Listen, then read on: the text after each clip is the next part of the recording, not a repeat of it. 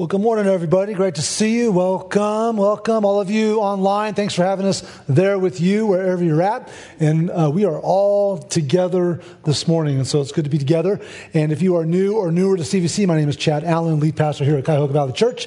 It's a joy for me to spend this time uh, teaching and learning with you at the same time. So we are starting a new series today, and it's called We the Church. And we're going to be spending the next two months really diving a little deeper into understanding uh, who the church is and how God designed the church. And really the heart behind that, and th- this morning is going to be a bit of an introduction to kind of understand, like, why why are we going where we're going and, and the book that we're going to be in. But really the heart behind it is that I think over the last few months, there's been an increasing realization that a lot of people don't fully understand the church. And uh, need to really study the doctrine of the church and maybe a little bit more. And, of course, the big fancy word for the study of the church or the doctrine of the church is ecclesiology, right? And so we're going to really delve into that for the next couple months. And really, um, the, the thing that prompted this months and months ago was listening to a lot of Christians talk about the church in these types of terms. The church is closed. Or why are churches closing, and those, that kind of terminology. And obviously, uh, churches needed to adjust their gatherings when COVID hit and all that kind of stuff. And we know that's a divisive, you know, topic, and there's a lot of views. But the bottom line is that language doesn't fit the biblical understanding of the church. So let's just make sure we're all on the same page. Until Jesus Christ returns, it is an impossibility for the church to ever be closed. You need to know that, because the church is the people. Right? And so it's very healthy for us to understand that the church is not a building we go to. The church is not a service we attend. The church is a community you belong to. It's the people of God. And so we have to innovate. We have to flex. We get pushed into the community. We modify, all those kinds of things. But we're never closed, because wherever the believers are, there is a portion of the church. And so to be super uh, correct about it, we, we really don't go to church. We are the church. And so we need to really refresh and renew that understanding about the church and our hearts and our minds, because it's, it's good for it's good for you as an individual, knowing how you fit into the community of God. And it's also good for us as a body to understand that together. It will have great benefits for us as, like, Team Jesus, right, as a family. And also it'll benefit our community if we really understand what it means to be the church. Because the reality is, God has always re- uh, chosen to reveal himself through a group of people. Not through individuals that are disconnected, right? It's through a group of people. So whether you're looking at Israel, you know, in the Old Testament, and the church in the New Testament, you realize that God has chosen to really reveal himself to the world through a unique people. And we get to be part of that unique people as a church. The problem, I think, that where we get hung up is our rugged American individualism really sabotages what it means to understand the church or what it means to be the church. And so I think um, when you think about COVID life, for example, that really kind of exploited that, I think, for the American church, and exposed that individualism that, that actually can work against us in the body of Christ. But at the same time, it's also revealed the value and the need of being together, right? How many of you have said, like, in the recent weeks and months, like, oh, it felt so good to be with each other? And whether that was a meal, a coffee, or a life group, or gathering in here, or online. Like, some of you online, uh, you get to have breakfast or lunch with the people in your home that you've invited over, get to watch service, get to talk about it. Like, you pick your context. Whether whether it's a cup of coffee with another believer, encouraging one another, praying for one another, the big gathering online, on-site, um, life groups, huddles, one-on-one. Man, the church is designed by God to reflect itself, reflect him through community and through togetherness. And we get the joy of doing that. So there's just a little more understanding about kind of like why we're in this place. And I think God's going to really, next couple months, as uh, our, our part of the church, we do understand the church is like, when you think of the heavenly church, that's like the universal church of all times, all people that love Christ, the, the followers of Christ. You've got the global church, which is all believers right now. We, we have brothers and sisters in Christ all over this world that are going to be meeting today in one way, shape, or form, and through the week.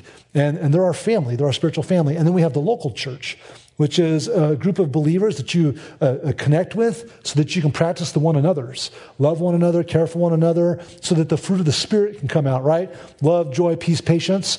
Uh, we're, we're, we're designed by God to bring those one another's out. Sometimes it feels good, sometimes it's painful. Um, If you want God to grow your patience, just hang out with me for a couple hours. I will definitely test your patience, okay? And that's just the nature of our togetherness, that we can encourage one another, challenge one another as the church. So there's a little bit more about the, the, the uh, backdrop behind that. And then there's obviously a lot of great books of the Bible, passages in Scripture that speak to the church. But the one that we picked for the next two months is the book of Titus. And so I encourage you even now to, to be uh, turning in your Bibles or open up your Bible apps on your devices, the book of Titus. And we're going to be using the book of Titus to navigate the next two months as we look for the church. And so I want to tell you a little bit more about the book of Titus. Um, when you look at the book of Titus, um, here, here are basically the key people that you'll see in this very short book that's really loaded. It's packed with some great content. Uh, you've got the Apostle Paul. You've got this young man that he's mentoring named Titus. You have the believers, A K A, you know, the church. And then uh, you also have this intermittent people that will show up on the scene through the book of Titus that are uh, divisive leaders. They're, they're false teachers trying to divide and bring false um, doctrine into the church. And so really, when you look at Titus, you've got the Apostle Paul, who wrote somewhere between A D sixty-three to sixty-five to Titus, who's a young man who was a Greek convert. So Titus wasn't, you know, raised in the faith, if you will. He was a Greek convert that we believe probably came to faith underneath Paul's ministry. And then Paul mentored. And at one point, Paul decided to leave uh, Titus on an island. Isn't that great with your mentor? Hey, I love being with you. Great. I'm going to leave you alone on an island. Oh, awesome. All right.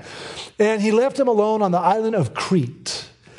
And Crete is a tough place to be the church. And here's, here's a little bit about Crete that you probably need to know if you don't already. It's one of the largest islands in the Mediterranean Sea, just off the coast of Greece. And it's a tough place geographically because although it's a, it's a large island, it's very mountainous. And so there's a lot of mountains, there's fertile valleys. And so you have a lot of these uh, communities, well-populated communities and cities all over Crete, but they're very independent in nature. And there's no major road system to really get to them. So if you're going to go from village to village, city to city, you, you've really got to make a lot of effort to do so, which Titus obviously did. So geographically, it's a bit of a challenge. Politically, it was a challenge for uh, the early church there. It was a heavy, heavy Roman influence on the island. And it was also a training center for Roman soldiers. So very hard to, you know, get the faith in through that Roman Uh, you know, political ideology. Also, culturally, it was very challenging. Along with the dominant Greco-Roman vibe, there was also a Jewish population on Crete. And uh, on top of that, it was also a stopover for ships that would be crossing the Mediterranean. So all of that made this like melting pot of belief and culture. And and uh, on top of that, the people of Crete, the Cretans, had a reputation that they had developed. It was a reputation that they were people who were corrupt, dishonest, immoral, and brutal people. In fact, we'll see it again, but in Titus one twelve, Paul says this. He says, one of the Cretans, a prophet of their own, said, Cretans are always liars, evil beasts, lazy gluttons. So that's the reputation that the people of Crete had. And uh, Paul was quoting one of their own uh, poets, uh, Epimenides, when he said that. And also, Crete was very tough spiritually because of all the reasons listed, but also because of the Roman Greco influence. It was very, very pagan. So the spiritual climate of Crete was dominated by this polytheistic faith and a lot of pagan gods, including those of the Greek mythology. In fact, there's a tall island, the tallest mountain on the island, I mean, uh, Mount Ida, that Greek mythology, you know, historically said that was the birthplace of Zeus. So you can just imagine all the temples that would have been all over this island with the pagan faith there. So this this is a this is a very tough scenario. Plus, on top of that, you had false teachers trying to come in there and distort the gospel as of Christ that was taking root. Now, some of you might be thinking, well, how how'd the gospel get to Crete anyways?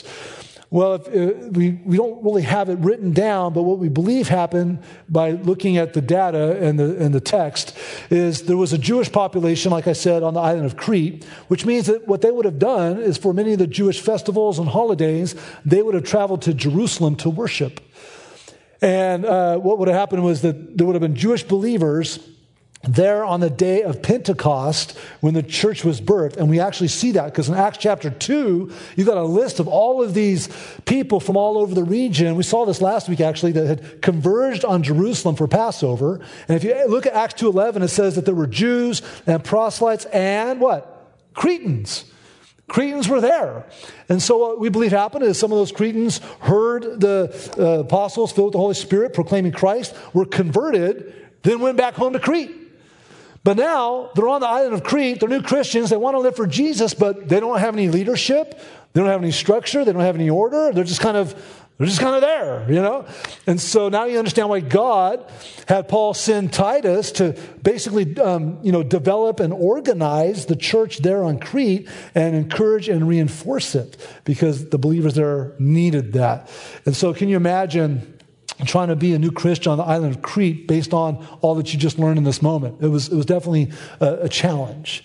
Now, some of the common themes, some of the themes that we'll see when you read through Titus, now you'll see why it's a good book to be in as you're talking about the church. Some of the themes are salvation and eternal life, um, solid doctrine, devotion to good works in the name of Christ, uh, God's mercy, the gospel, church leadership, godly living and character.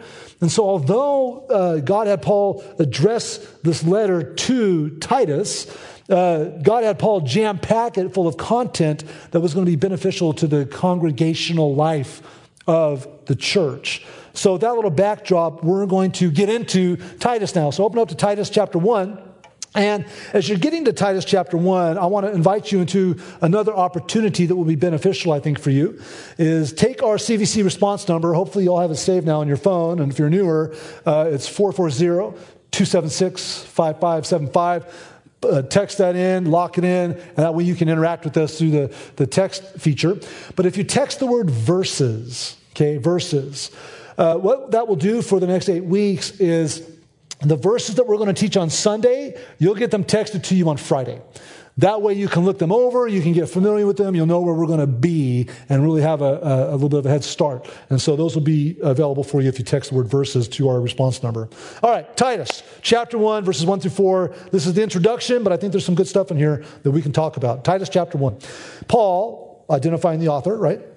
A servant of God and an apostle of Jesus Christ, giving his identity and authority, for the sake of the faith of God's elect and their knowledge of the truth, which accords with godliness, in hope of eternal life, which God, who never lies, promised before the ages began, and at the proper time manifested in his word through the preaching with which I have been entrusted by the command of God our Savior to Titus, my true child in a common faith. Grace and peace from God the Father and Christ Jesus, our Savior.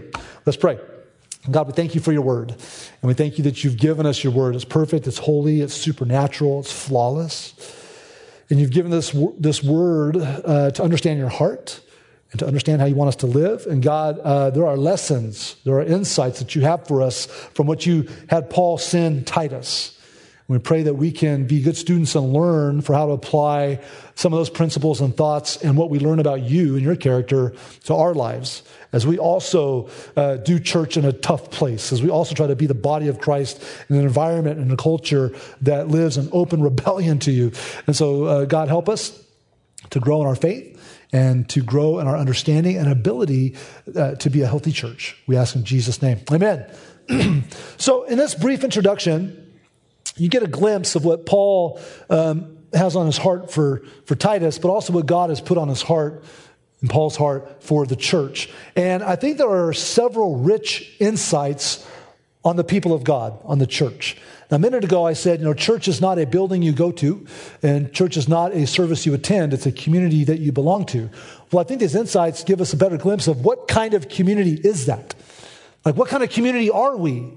What are we supposed to be like? And of course, there's a, there's a lot more out there, but there's five really neat insights just in this introduction to Titus that I want to focus on. And the first one I see is this. We, the church, are people of faith.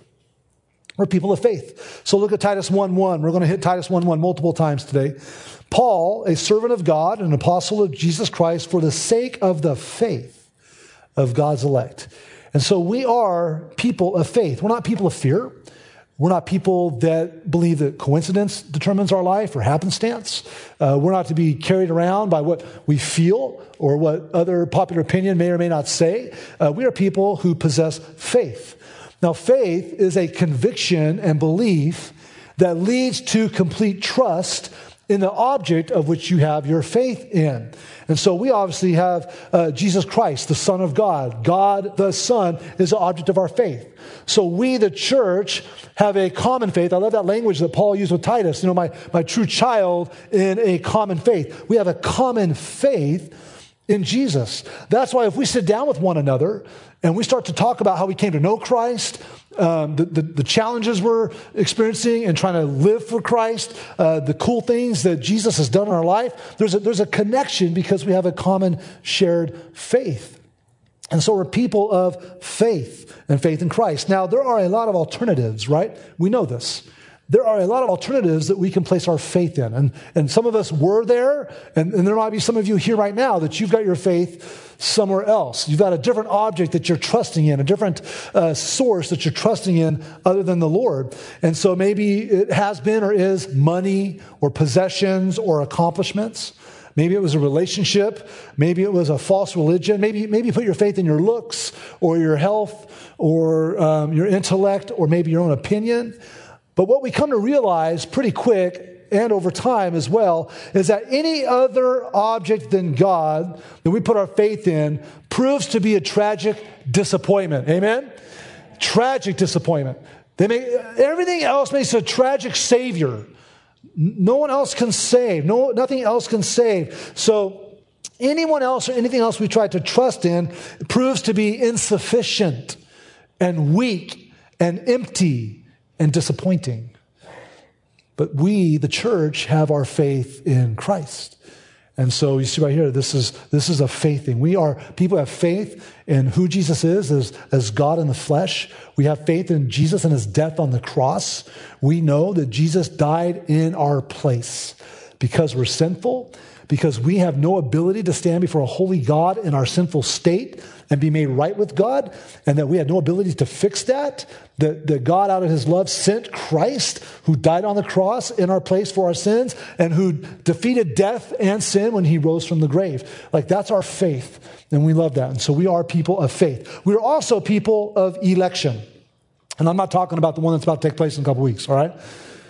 This is, this is the doctrine of election that emerges here in, in Titus one one. Look again, Paul is servant of God and an apostle of Jesus Christ for the sake of the faith of God's elect.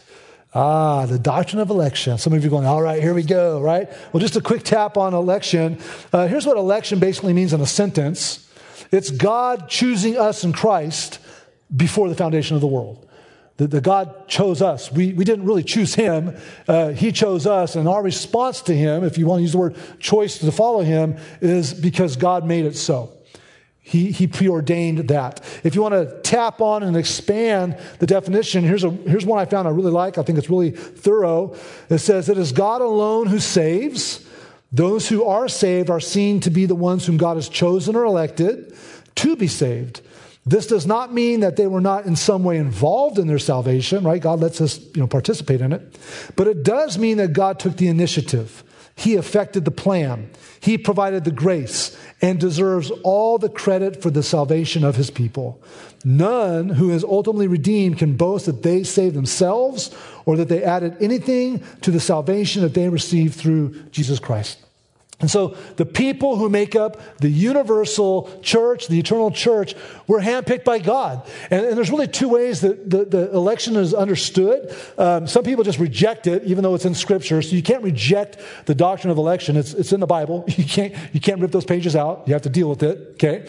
Um, it puts us in a place where we go like, uh, I might not like some of what the implications are with election, but it's like God's God, and he's sovereign. He's going to call the shots. But basically, there's a view of what's called conditional election. election, which is God's election of you is conditioned on him looking down from eternity to see what you would do.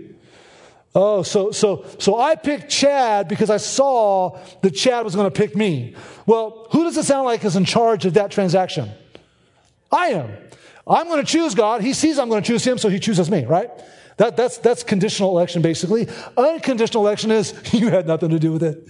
I had nothing to do with it. God just says, I'm going to pick Chad. He's going to follow me. Unconditional, done. Game over. And then this mysterious dance of my free will and God's sovereignty kind of weaves itself together. And um, here's how to simply understand that. You can't. Okay, so moving on. I love how God gives us just enough and then says, your mind just needs to be blown. I'll explain the rest to you later face to face, you know? And so this is election. The, the church is full of the elect. And so God chose us long before we ever chose him. We're, we're called into faith by God's wisdom, by God's initiative. A couple other verses I think speak strongly to this. Romans nine eleven says that though they were not yet born and had done nothing either good or bad, in order that God's purpose of what word? Election might continue, not because of works, right? We don't earn it, but because of him who calls. It's, it's God's doing. Also in Ephesians one, verses three through five says, blessed be the God and Father of our Lord Jesus Christ, who has blessed us in Christ with every spiritual blessing in the heavenly places, even as he chose us in him before the foundation of the world, that we should be holy and blameless before him. In love, he predestined us for adoption to himself as sons through Jesus Christ, according to the purpose of his will. Let's think about it this way. Raise your hand if you know God has blessed you somehow. Has God blessed you? Absolutely, all of us. God has blessed us. I know you're raising your hand, those of you who are home. God's blessed us. Think about this. Election was your very, very, very, very, very first blessing. Like it started there. Like your, our very first undeserved blessing from God was election. We did nothing. It's just his doing. And so praise God for that. And then we get to walk it out in community as one. And so we see that, that, that we are people of faith. We're also people of election. God's chose us. And then thirdly, we are people of truth. We're people of truth. Back to Titus one one. Paul, a servant of God and an apostle of Jesus Christ, for the sake of the faith of God's elect and their knowledge of the what? Truth. Which accords to godliness, okay? So what I love about this is God's very clear. He didn't call us to a truth or one of the truths. He called us to the truth. In fact, uh, right now, some of you that have been good Bible students for years, John fourteen six is running through your mind where Jesus says, I am the way and the truth and the life. No one comes to the Father except through me. And what Jesus said there, Jesus didn't say, I'm one of the truths. I'll show you a truth. He said, I am truth. I am the truth. And so we believe in Jesus, which means we believe and follow the truth. And that's really a tough pill to swallow in our culture, right? All around the world, we go like, oh, but it seems like there's many truths. No, it sounds nice. It sounds very coexisting, you know, sweet. Let's all just get along. Time like, oh, everyone's truth is their own truth. Until you put all the truths together and realize they are so vastly different and contradictory, they can't coexist. They can't. It's like trying to take oil and water and pour them together and say, oh, they coexist. No, they separate. And so Jesus sep- is separated from every other religious system because of who he is as God in the flesh and also because of God's grace. That every other religious system is about working your way to God, working your way to forgiveness, somehow doing enough that then God will be approving of you and then you can be his. And, and even then, maybe, right? When you realize the biblical message that Jesus is the truth, died in our place, secured our eternity, and we're his based on his grace and his grace alone. Forgiveness is received, not achieved. Relationship with God is received, not achieved. Okay? And the truth is received, not achieved. And so we see that we are people of the truth. And so the church is this universal group of eternal people that personally know the truth, embodied by Jesus Christ. Well, how do we come to know the truth? Because of the truth that God also shows us in his word. In fact, if you look at Titus one three, it speaks to God manifested it through his word, the Bible. So anytime someone says, I've got something that's true, but it's not rooted in scripture, it's not true. And so God has given us the truth, the gospel, the message of Christ through his word. And so that's why it's so valuable for us that when we gather, whether it's one-on-one, huddles, life groups, or in this bigger context, the word is central to our time, right? Like, this, if you're newer to C V C or you're trying to figure out what this church is about, let me try to tell you right now, any person, whoever teaches from here, all our teaching pastors, the best we have to offer you is the Word of God. We're not going to try to cram other stuff, you know, down your throat. It's like we just got to be fellow students coming to the Word of God, because that's where the truth is. And that's what God's going to use to conform us to Himself and instruct us and guide us and, and also um, correct us, right? That's really the bottom line of why a lot of people don't like the Bible. I don't want God to correct me. Just, want, just leave me alone. Well, I don't want to read the Bible. I don't want to be corrected. Well, don't worry. You don't just get correction. You get encouragement. You get hope. You get joy. You get love. Okay, we're people of the truth that's found in Christ and also that's found in the Word. So, the church, we're people of faith, election, truth. We're also people of godliness. Back to Titus one one, Paul, a servant of God and apostle of Jesus Christ, for the sake of the faith of God's elect and their knowledge of the truth, which accords with godliness. What does that mean? The word accord there is an interesting word in the original Greek, which this was written in, right? It's the word kata, K A T A, kata. And what it means is to flow down. So the truth will flow down into our lives and produce godliness. That's why when we're not in Scripture, it's easier to be ungodly. And that's why when we're in the Scriptures, we find it easier to be godly, because we're filling our minds and our hearts and we're giving the Holy Spirit ammunition to hit us with, right? When we're in God's Word. And so this knowledge of the truth accords with godliness, which means the knowledge of the truth that God's given us and who Christ is and in His Word results in an increased godliness in our life. The, the word there is sanctification. Sanctification means to be set apart for a use. See, see, God has set apart you, and God has set apart us to be used for God's glory, to accomplish His will. All right? And so to be sanctified is this process. Everyone say process. Process. Sanctification is a process by which we're made more and more like Christ.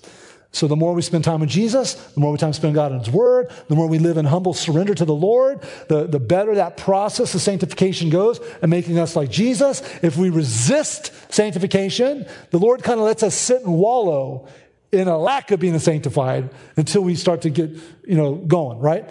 And even the sanctification process, it's all driven by God. It's the Holy Spirit's work. It's not our own. It's done through faith in Christ. And so th- this is a godliness that God's called us to. Now, I think there's an interesting reality we need to be reminded of here, because oftentimes, like, think about the moments where, where you're like, I want to know God's will for my life. Been there, right? Like, God, what's your will for my life? Where, where do you want me to live? What do you want me to do? My job? Who am I going to marry? Like, do you want me to move here? Do this, do that? Do you want me to serve full time? Like, God, what's your will for my life? Well, He answers the question multiple ways, multiple times, but one that's most clear is in First Thessalonians four, three through five. It says, for this is the will of God. You're like, oh, here we go. Your sanctification. What's God's will? Live sanctified. Like, to make you more like Christ. Well, well, God, what about, can you like fill in some blanks there? Like, other names attached to that? Locations? Like, what's that look like? It's like, look, my, my will for you is to be sanctified, to be more like Christ. The rest will kind of flow out of that. And then He elaborates, right? That you abstain from sexual immorality. Each one of you know how to control his own body in holiness and honor, not in the passion of lust like the Gentiles who do not know God. What's God's will? That His people look, act, and are different than the people around them who don't know God. Which is really interesting, because when you start to play this out, think about think about the Christians on Crete. We just heard what it's like to be a Cretan, right? that, that, they're, that they're brutal and they're violent and, and lavish and excessive and the dishonest and all these things, right? So you know those, those believers on Crete, when they started to live this out, they stood out. And God was going to use that. So in the same way, that, that's what God's done in our life. Our sanctification, God uses, and, and we're going to live counterculturally. We're going to live different. And you'll experience two things when that happens. When you're successful, when, you, when just surrendering to God and letting His sanctification process work its way out in you, here's what's going to happen. On one hand, you're going to be attacked. Because what, what do people do and what does culture do to someone who's different? They attack. So when you decide not to think, believe, or act upon the values the culture says is important, which is typically open rebellion to God, they're going to, they're going to come at you because of that. All right? They, they, they attack what they don't understand. They attack what feels like is um, opposition to them. But the second experience that happens is God also uses our sanctification to draw more of the elect, to draw more followers of Christ. And so people will see you living in a way that's different and like a moth to a flame want to know why, or they already know why and they're watching and they know it's because of Jesus. Because all of us deep down know we're not right with God. All of us deep down know that all the other things we're trusting in outside of God are lousy saviors and eventually leave us empty. And so when we find someone who goes, that peace you have, that hope you have, that faith you have, that joy you have, even though life is crazy and even though you're hurting right now, there's this trust and strength. Where is that coming from? You can go, that's Jesus.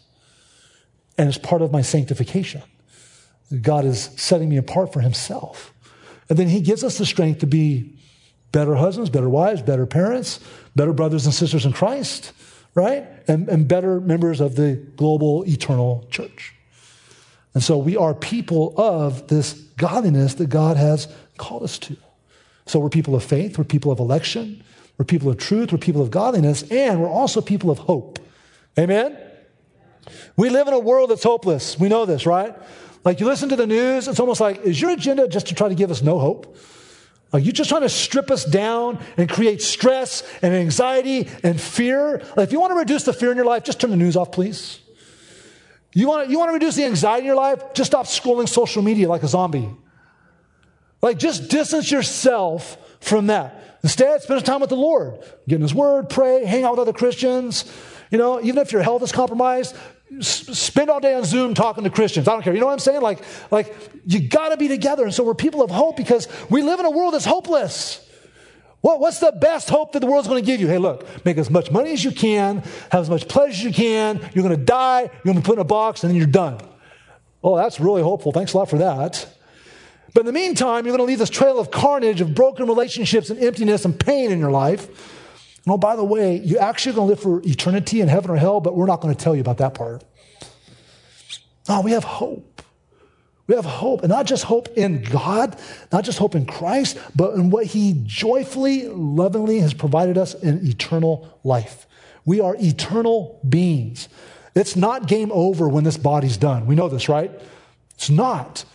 Soul's going to spend forever in the presence of God and one day be reunited with the resurrection body, and we're going to spend forever together in heaven. And the vision of heaven is not, we've talked about this before, you're not going to be floating on a cloud with angel wings and a harp and a halo for like ever, like strumming that thing. That's not a biblical picture of heaven.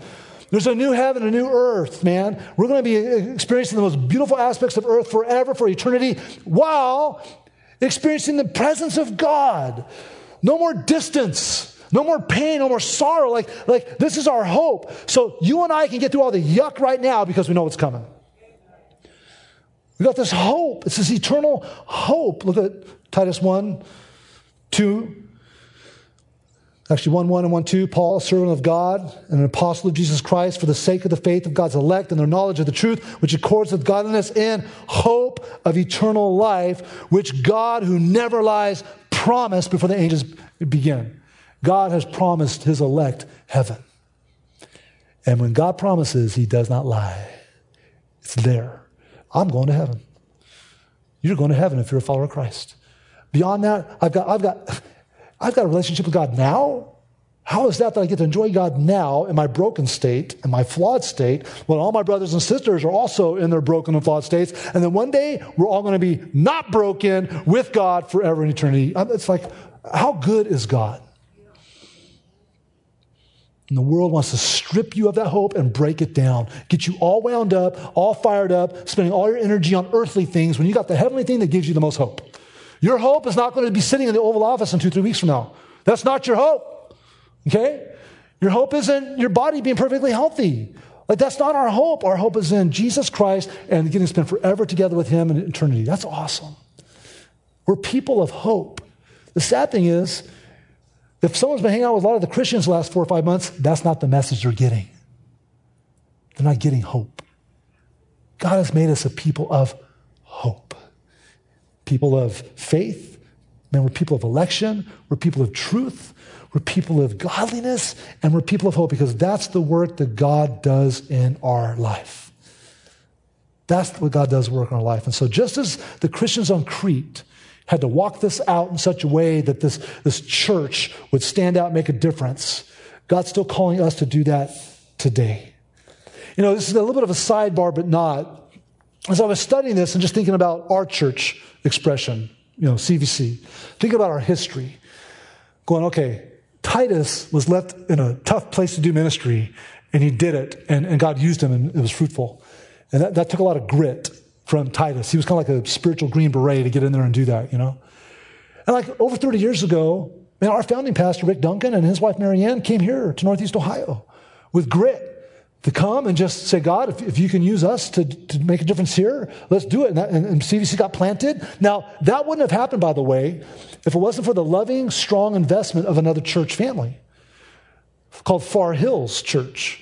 Far Hills Church helped financially support us, get our get our roots down, and encourage and support Pastor Rick. And, and so uh, that's that church planting strategy. And so for over thirty years, we still have a heart to launch the church, if you will, into other contexts to reach more people for Christ.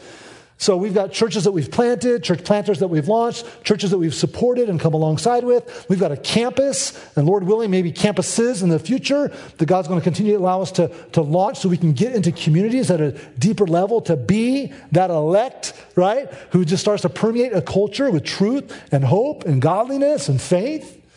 And it's a, it's a, it's a beautiful thing. And so uh, I thought about a new opportunity that we have. It's come on the radar over the last you know, several months, is one area that we've been doing ministry is in Appalachia. How many of you might have actually been to Appalachia? I know some of you have been to Appalachia on a mission trip. Absolutely, okay? And specifically, Beckley, West Virginia. Now, if you don't know this, West Virginia leads our nation in deaths to overdose to the opioid crisis. That, that West Virginia is number one for, for overdose deaths to opioids, okay? And so we've been investing in, in Appalachia for a while, and really the, the, the goal of that is to help people who are helping people there. And so we've, we've, you know, we've helped some churches. We've worked closely with Brian Safe House and Sparrow's Nest and some other ministry and, and um, addiction recovery homes. We've worked with Appalachian Bible College. We just try to invest there to help those people who are moving the ball. But the one thing that's been kind of a glaring absence for us is a, is a church partner. Like, because sometimes it feels like we blow in, do some awesome stuff, and then blow out. See you next year, or maybe see you at Christmas, right? But it would be so much more beneficial if we had a church planter that planted a church and we partnered with that church. So we've been praying for that on and off over the last couple years. Well, right as COVID was getting ready to hit, there was a young couple that was praying about, God, where do you want us to go? Where do you think God sent them? Beckley, West Virginia, okay? So with the North American Mission Board, and this young couple, Noah and his wife Cheyenne Tony, uh, they are launching what's called Redemption Church. They're in Beckley, West Virginia, and it's a church planter that just what Far Hills did for C V C, we're going to do for Redemption Church. And so we're going to come alongside and say, we're going to support you financially. Yeah, praise God for that, right? We're going to encourage you. Um, in fact, um, and I don't know if you get a chance to see them or not, especially if you're online, but uh, word on the street is they're actually going to be here next week, and they're going to come up and just kind of hang out with the C V C body. So you might be able to see uh, Noah and Cheyenne next week. And just if you do, encourage them, pray for them. We're going to be, just encourage them. But all that to say, that that's another example of people who are, as we described, going to places to be those people as God wants us to be. And so as we've talked through this, I don't know what God's stirring in your heart, but hopefully it's just a gratitude to be part of this eternal, universal body called the church that God has for us. Now, a couple of response options I want to give you before uh, we, we spend some time in prayer. One is this relationship with Christ that we keep talking about. Like, if you need Christ, if you don't have a relationship with Christ, you're ready to be made right with God. You're ready to learn more about Jesus and the hope and the peace and the truth and all that we've been talking about. We want to have a conversation with you and help you do that. You just need to know that you need to admit that you're a sinner and you live in open rebellion to God. You need to know uh, that you need to place your belief and trust in Jesus Christ as Savior. His death on the cross was for your sinfulness, so that you could be made right with God. And then you need to commit yourself to live for Jesus. You're not just checking some little Jesus box, like you're surrendering your life. And so if you're ready for that, uh, please Text us with our response number. Text the word Jesus to the response number.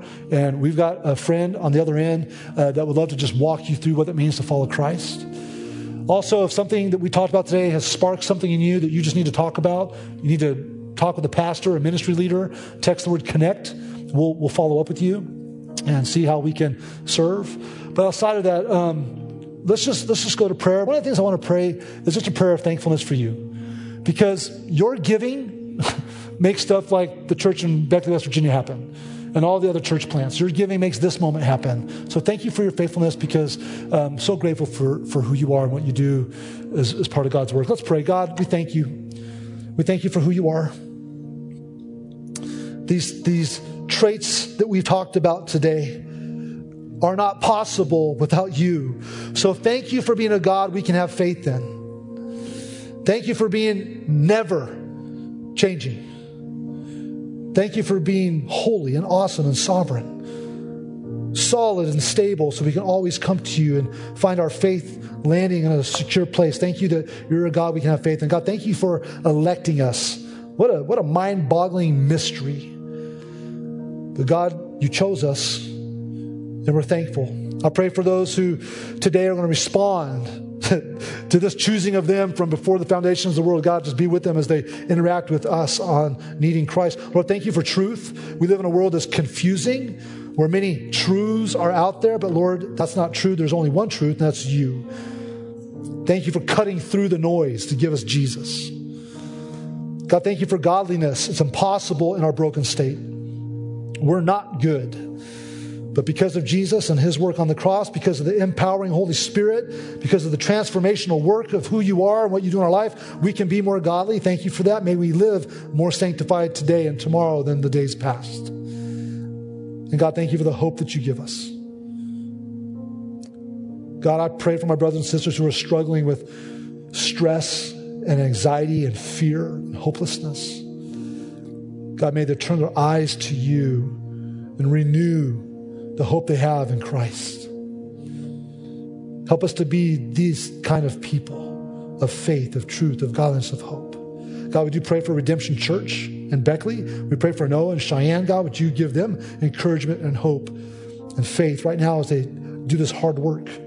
God, we pray for all of our church plants that are still meeting and ministering to people. We're thankful that we get to play a part of that. We thank you for the campus we're getting to launch here in Brunswick and Strongsville. God, may they all bring people to the saving knowledge of Jesus Christ and glorify you.